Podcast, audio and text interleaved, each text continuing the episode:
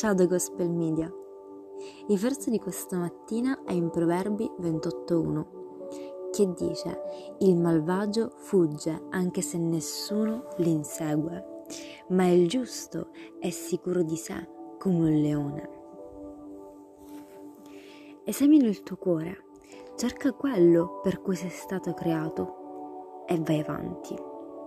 La tua missione aspetta solo il tuo passare all'azione, la tua preghiera, il tuo proclamo. Camminare in sicurezza implica la tua comunione con Dio e la tua certezza di essere nella sua volontà, nell'obbedienza. Amen. Che Dio benedica la tua giornata.